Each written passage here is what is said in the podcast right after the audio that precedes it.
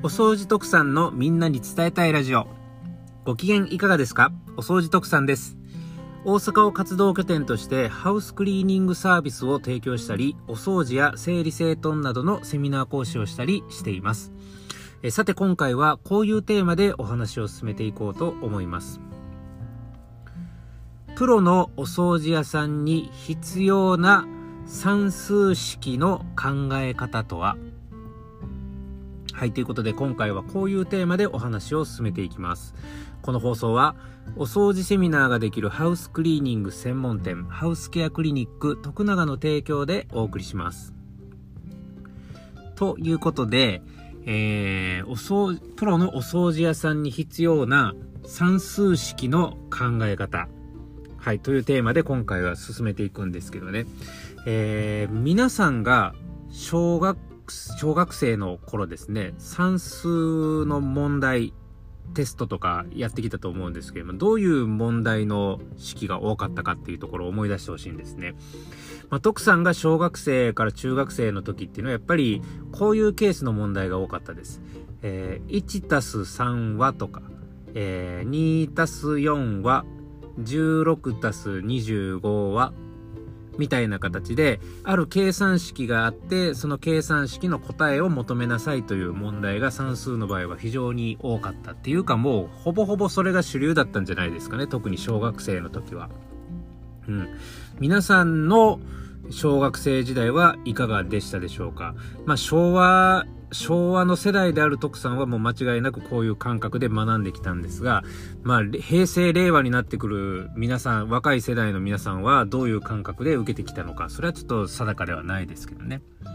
はい、まあ、あの話戻しますけれども、えー、こういう感覚で算数を学んできたお掃除特産なんですけども、実はですね、お掃プロのお掃除屋さんをやるにあたって、この計算式の感覚ではですね、ちょっとね、視野が狭くなるんじゃないかなっていうふうに徳さんは考えてます。はい、どうしてもこう柔軟に現場現場に合わせて、あのー、柔軟な対応をしていくんであれば、この計算式の考え方では正直しんどいわけなんですよね。じゃあどういう計算式の考え方が必要なのかっていうと、にたすさん の答えを求めなさいではなくて、ごという答えを求めるための計算式を、あのー、考えなさいみたいな。ごという数字を、えー、求めるための計算式は何ですかっていう、こういう考え方です。はい。で、その答えって無限にあるじゃないですか。ごという数字を求めるための計算式っていうのは、いろんな計算パターンが出てくるんで、経験を積めば積むほど、えー、みけたの計算式で、例えば、えー、ごという数字を求めることもできるでしょうし、えー、経験が浅い人だったら、いちけたの、えー、足す引くかける割るでの計算の求め方しかできないかもしれないし、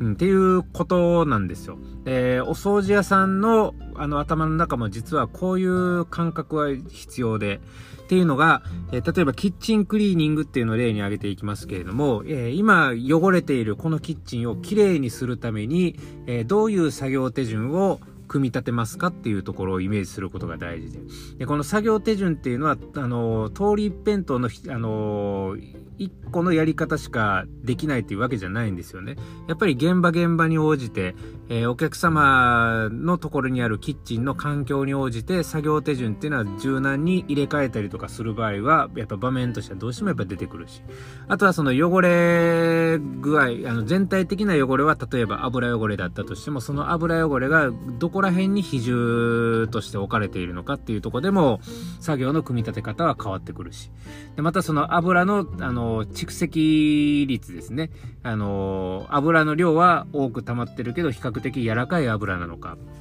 油の量は少ないけれどもでもカピカピに固まった油なのか、それによって洗剤を使う量、洗剤の使い方全然変わってくるので、えー、実はね、作業手順っていうのはやっぱり柔軟にその現場現場に合わせて組み立てていく必要っていうのが実はあるんですよね。なので、えー、キッチンの作業手順を教えてくださいっていう感覚で臨む人っていうのは、どうしても視野が狭い対応しかできなくなってしまいます。なのでプロの掃除屋さんとして、そのどうしても視野を広げた対応を求めていくんであれば、感覚的にはにたすさん の答えを求めなさいという感覚ではなくて、ごという数字をえー、導き出すための計算式を上げなさいという頭脳がお掃除屋さんには求められるわけなんですよ。はい、あとはだからどれだけのその計算式を、えー、頭の中でイメージできるかっていうところに関しては、これはもう経験を積んでいくしかないところですけどね。たくさんの経験を積んでいって、えー、より複雑な計算式の中からごという数字を求めていけるような、そういう感覚で、えー、お掃除の現場に臨む必要っていうのがやっぱりあるというふうに徳さんは常々やっぱり思ってます。はい。ただあの作業手順を組み上げるにあたってもね、一つだけやっぱり頭の中に置いておかなきゃいけないのが、やっぱり作業手順にも原理原則っていうのがあります。で、その作業手順の原理原則っていうのは何かっていうと、これはもう皆さんもどこかで聞いたことがある、上から下へ奥から手前へという作業手順です。要はね、この原理原則の考え方に基づいて、あなたの頭の中でイメージした作業手順であれば正解だということなんですよ。そういう感覚で現場に臨むことっていうのが大事で、一旦その作業手順でやってみて、でもう少しここをこうすればよかったなっていうのは、これはあのやってみた結果み導き出された反省点なわけですから、それはもう絶対次に活かせるわけですからね。そうやって経験を積んでいくことによって、より精度の高い作業手順が、えー、原理原則、上から下へ奥から手前という原理原則に基づきながら、えー、イメージすることができるようになっていくわけですよ。はい、こういう感覚がね、やっぱお掃除屋さんには特に必要になってくるんじゃないかなっていうふうに徳さんは思ってます。まあお掃除屋さんに限らずかもわかんないですね。お仕事の場面ではこういう頭脳は当然やっぱり必要なところはたくさんあるんじゃないかなと思いますね。業種問わず。なので今回のお話、まあ、プロのお掃除屋さんになるためにっていうテーマで話は進めてみましたけれども、まあ、プロのお掃除屋さん以外の方でもやっぱり参考になるようなお話は、えー、お話ではあったんじゃないかなというふうには思いますんでね。まあなるほどねって思ってくれたんであれば、それで嬉しいなというふうに思います。皆さんの参考になってくれたんであれば、今回は話してよかったかなと思いますんでね、えー、はいということで頭の中に残ってくれれば嬉しいです。はい。ということで、今回のお話はこれで終わります。このお話がいいなと思ったら、いいねボタン、そして応援フォロー、よろしくお願いいたします。また、お掃除特産は、こういう音声配信以外にも、YouTube や Instagram、Twitter など、各種 エスエヌエス、動画配信、積極的に行っております。こちらの方も、応援フォロー、チャンネル登録、よろしくお願いいたします。